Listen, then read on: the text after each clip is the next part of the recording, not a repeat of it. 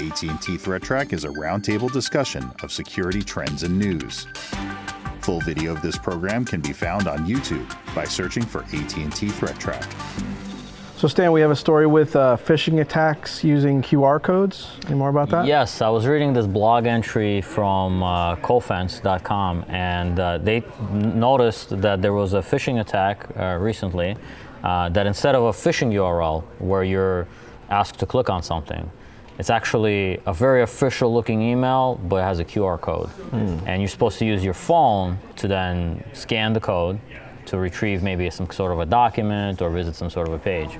And when you do, uh, you're probably going to use your like personal device or something like that to do that, right? Because most people have their phone, and it takes you straight to the phishing URL, and you're going to see a page that's going to look like the exact page where you're going to want to log in to something. Mm. Uh, just a regular phishing attack. And, you know, it is fairly innovative to put a QR code in your phishing email, force somebody to scan it with their phone. Now it automatically goes out to the URL. Uh, we're always told to be careful what we click on right, uh, right. and to scan the URLs, but there's no really good way to like scan a barcode or a QR code.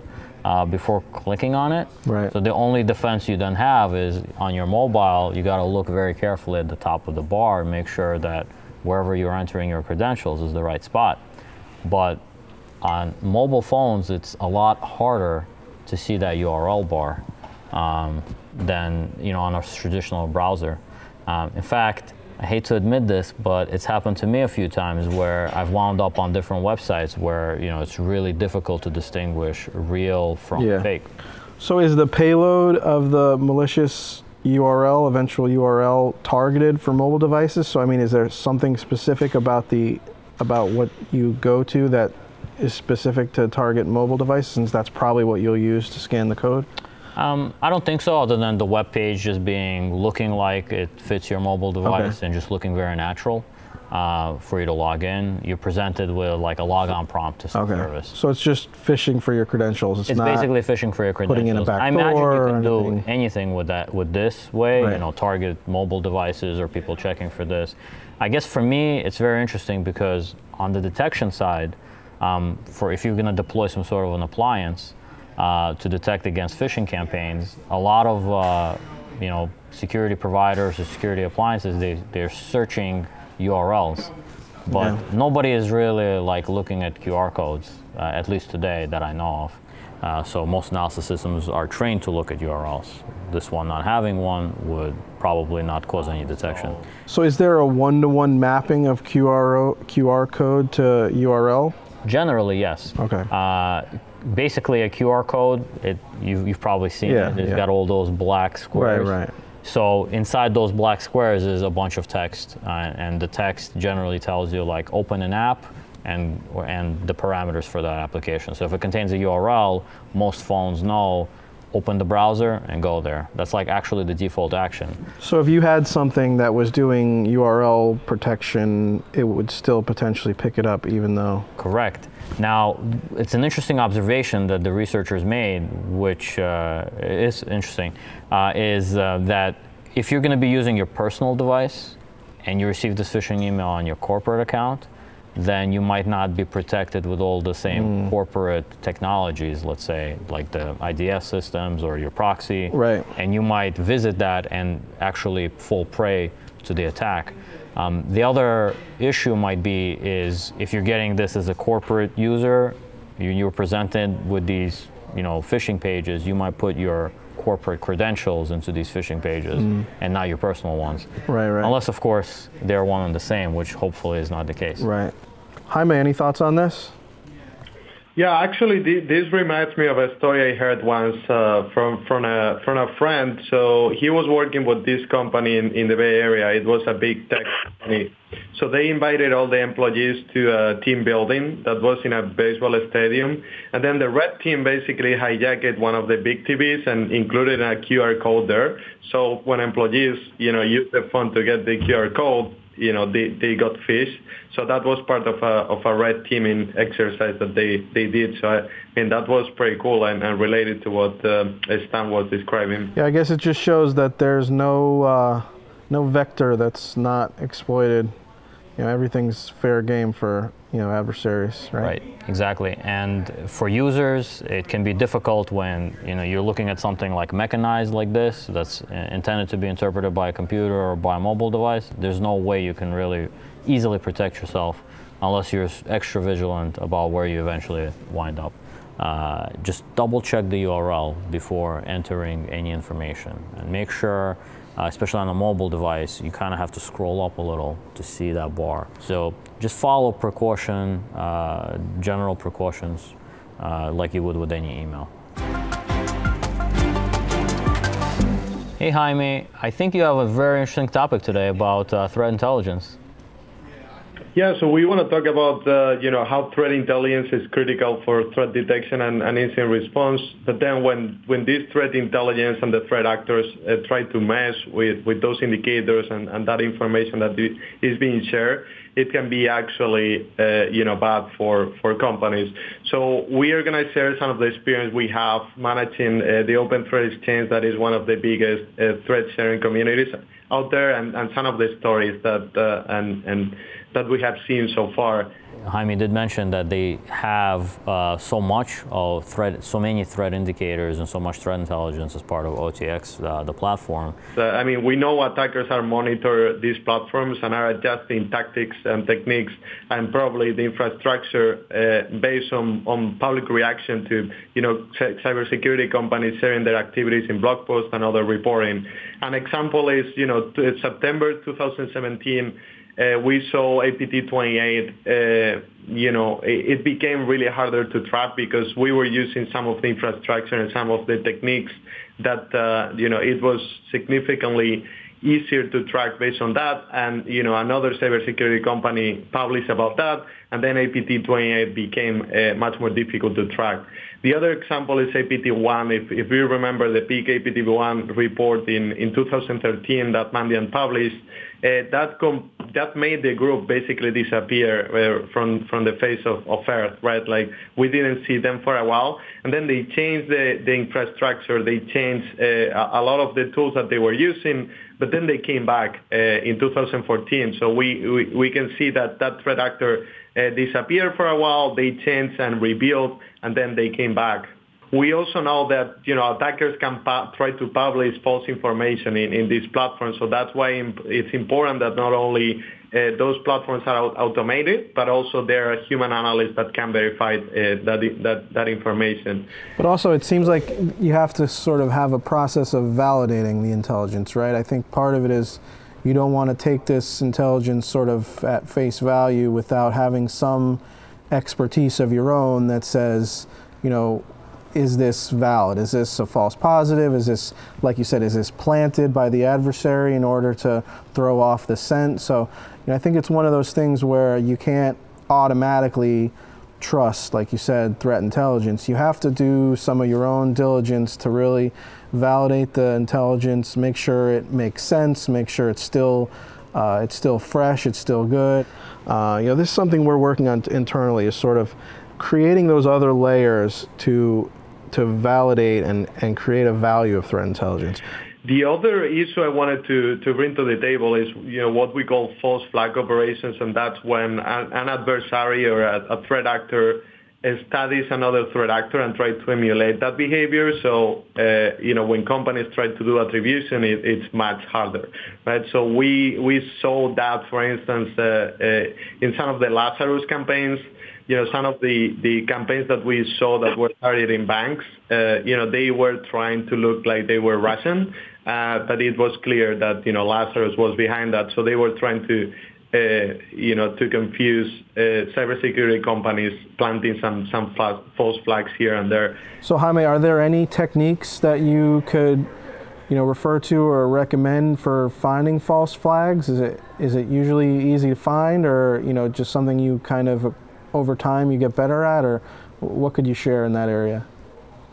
So it's it's extremely hard, and and and, and again, as we always say, attribution is, is really hard, and, and no one can really do attribution really well, and and there is no like one thing you can do. Uh, what I have seen from the past is like as you are analyzing a certain adversary, uh, if you see something like sometimes there is like a red flag in your head saying, "Wait a minute, I haven't seen that before." Uh, it's it's really weird that this actor in particular is using that technique or uh, this piece of infrastructure doesn't fit in my other clusters. Uh, so it's more, you know, an, an, art than really a science. There's a, an old trick that detectives use when they're like analyzing a crime scene or analyzing a crime is when they report about it publicly, they don't actually disclose all of the things about the crime. So that when they do catch the bad guy, only the bad guy can confirm mm. what what happened or what really transpired, and nobody else can kind of claim credit for it. I know, like from analyzing malware for a long time, there's some things that you kind of tend to see different adversaries use certain tactics but they're not like worthy of publishing. You know, you can't really like talk to, about them or describe them. But when you see it, you know that like Jaime mentioned, they don't align. You know, like this adversary, yeah, it's they're trying to use the same tactic, but it's not quite the same as mm. what you saw before. So that's probably a good way to I think about the the false flags. Cool. Thanks. I think it's an interesting discussion to sort of understand the motivations sometimes behind threat intelligence and also, you know, what factors go into to validating it. I think you have an interesting story about anesthesia devices that, that you wanted to share with us. Yeah, um, so GE has a couple anesthesia devices, the Aestiva and Aespire device, and uh, a group of researchers, Cyber MDX found that they basically have no authentication whatsoever. Hmm. So anybody who gets on the network, so the internal hospital network, if these devices are connected to a network, um, they can basically get into the anesthesia device and start making changes. If an adversary can get into the hospital's network, they can make their way into these devices, then there's a real, real severe set of things that they could affect with these devices. You know, anesthesia is a pretty elaborate science and you know based on body composition and age and weight and all kinds of you know there's different levels. So you can in this software you can change those levels which is crazy that someone could get in and do that. And then you can change all the timestamps. So you know any timestamp that's used for audits or for records uh, to see how long you know each level was at you can change all that. So a, a kind of a, a really eye-opening level of of penetration that can happen with this vulnerability. Uh, and then another interesting thing is that GE kind of downplays it and says, well, you know, we're not patching it necessarily, just don't connect it to the network. Right, which sometimes uh, is not the best defense because these networks can be uh, uh, compromised easily. Right, but I mean, just to, to think that the, the solution is to not connect to the network, I mean, that's basically you're taking a, a modern advanced technology and bringing it back 30 years, you know. And, you know, they say if you do connect to a network, use a secure uh, prompt system, which who knows what that is, no recommendations. So, um, you know, and then there, the, also G says that anything with software after 2009 disables the ability to modify the gas composition. So I guess that's, you know, there's some level of upgrade there. Uh, no patch, some upgrade. Um, so I'm glad to hear Joe mentioned that there were already a lot of uh, researchers, and uh, I think he mentioned uh, CERT was uh, issuing guidelines and policies. So CERT put out a, a standards that said, you know, all the policies and guidelines for these devices. So definitely seen some response in terms of how this kind of device should be used, um, whether you know this is above board or not. Uh, GE also put out some policies and best practices and. Uh, you know, and just interesting. We don't talk about medical devices very often, but I think you know it's pretty, pretty clear that you know vulnerabilities and protection from adversaries is is pretty well universal now, and you have to keep your eye open for this stuff in every uh, you know every area. So. Yes, it's, it's definitely very scary if somebody was able to compromise these. And actually, I would say if I think about compromises in general, like major ones over the last five years or so, most of them have happened by penetrating like a weaker device on the network Right. and then propagating to the more important uh, devices out there. But I'm glad that security researchers are doing this research because that's kind of what uncovers these type of implementation issues or at least gets the conversation started. Yeah. Some of these devices might not have the capability to have some of these things implemented like security wise, uh, but at least knowing that those are issues and then working towards policies and standards uh, for figuring out like how should devices like this operate in the future. Right. Uh, I think that's a good place for us to be. It's one of those things that's interesting and unique and research until someone exploits it. You know, when someone exploits something like this, it's headlines. It's oh my God, how, I can't believe anybody ever did this. But when it, we're at this stage where it's you know an interesting research activity, it's still something that can be fixed and addressed. You know. Any thoughts on this, Jaime? I I also agree that if you're not gonna use that device in terms of like you know don't connect it to the network, right? Like if you don't need it to uh, you know exchange data with other devices, or if you're not using the functionality at all, I don't see why you would like to connect uh, you know that type of device to the network. So you know, always think about that before before you put these type of devices, because you know I always have conversations with with uh, CISOs and you know security professionals that work for, for hospitals and other places, and when I you know when when when I talk to them and they are like, well, people tell us you know just keep devices up to date and apply patches, but then they look at me and it's like, do you really believe we can do that, right? Like these devices may not have you know updates for the last ten years and you know there is no you know I cannot even scan for vulnerabilities, right? Because I, I may affect uh, how those devices uh, you know uh, work just by you know opening a port in, in that device. So they need to be super careful when when they are scanning for that. And as I said, they may not even have patches for for those vulnerabilities. So. I think the best thing to do is don't connect it to the network if, if you if, if, if you don't need to, right? Agreed. If you don't need to connect a device this uh, sensitive to the network, yeah, maybe you can avoid plugging it into a, a cart and uh, connecting it to your, you know, local network. What does the internet weather look like this week, Stan?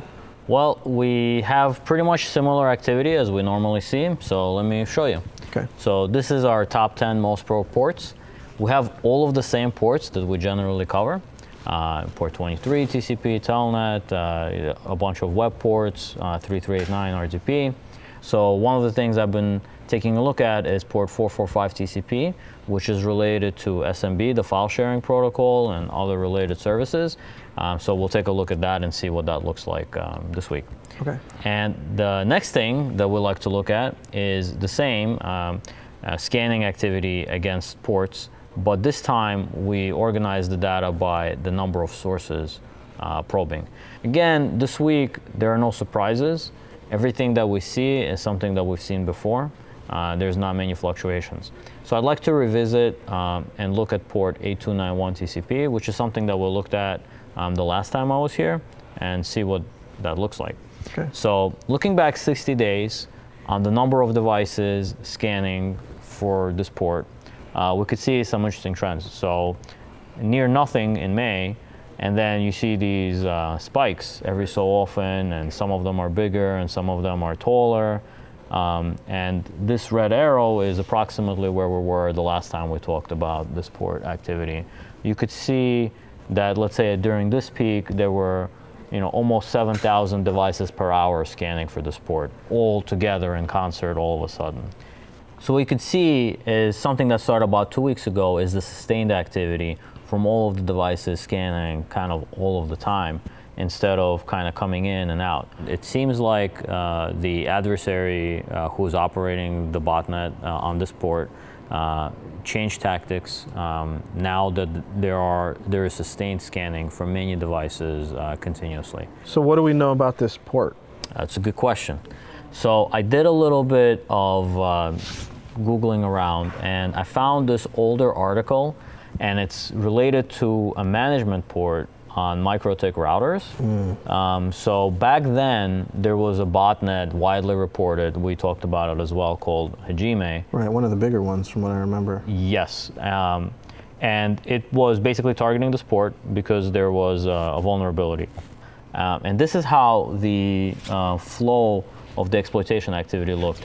I actually always like to look in the articles that have this level of detail because it helps me understand um, how, to do, how do you detect this activity and how do you look for it.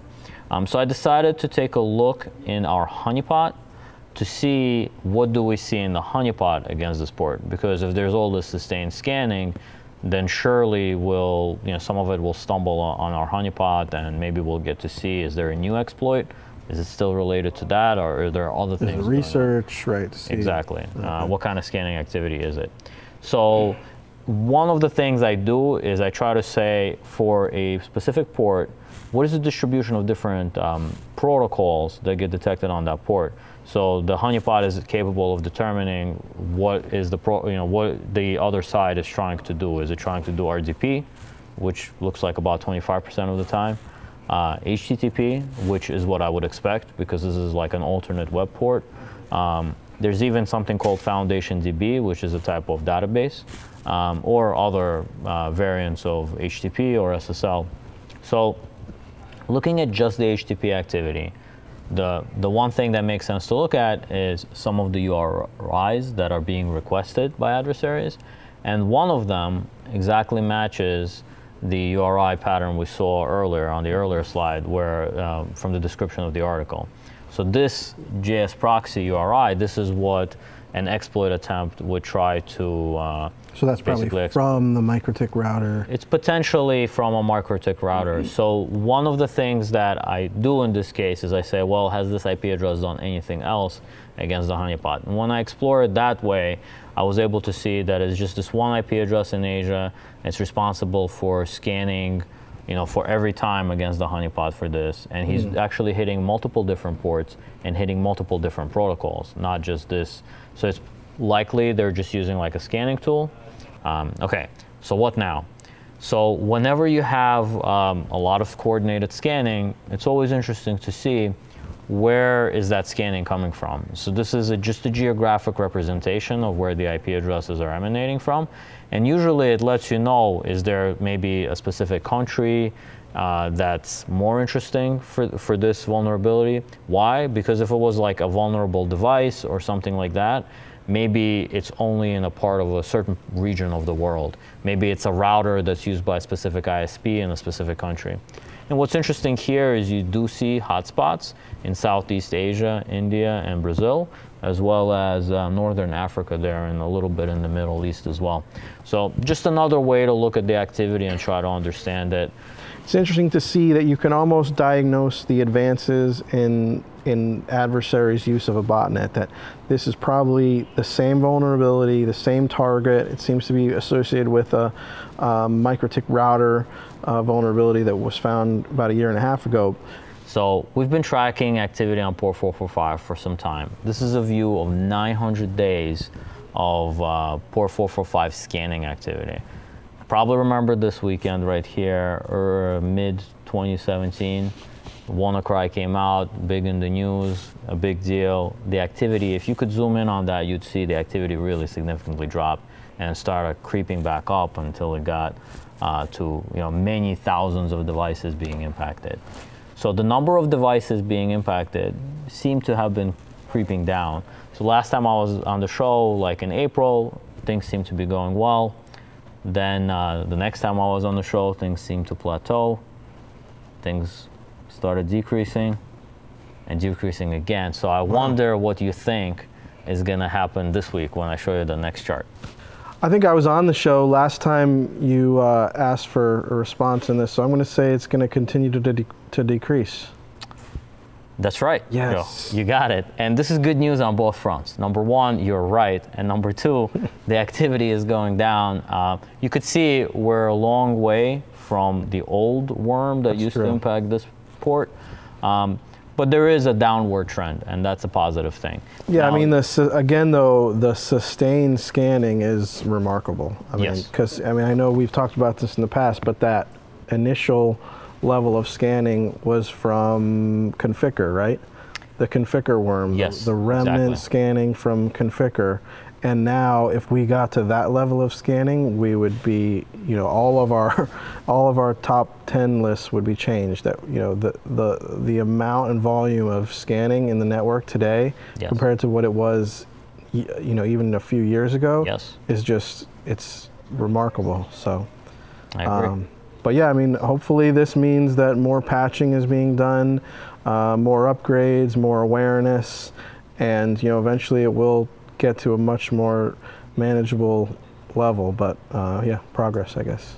Uh, yes, one little itty bitty piece at a time, but it's uh, encouraging nonetheless. Absolutely. Thanks, Dan. All right. Uh, and that's it for the internet weather this week. The views expressed on AT&T Threat Track are those of the participants and do not necessarily represent the views of AT&T or any other person or entity.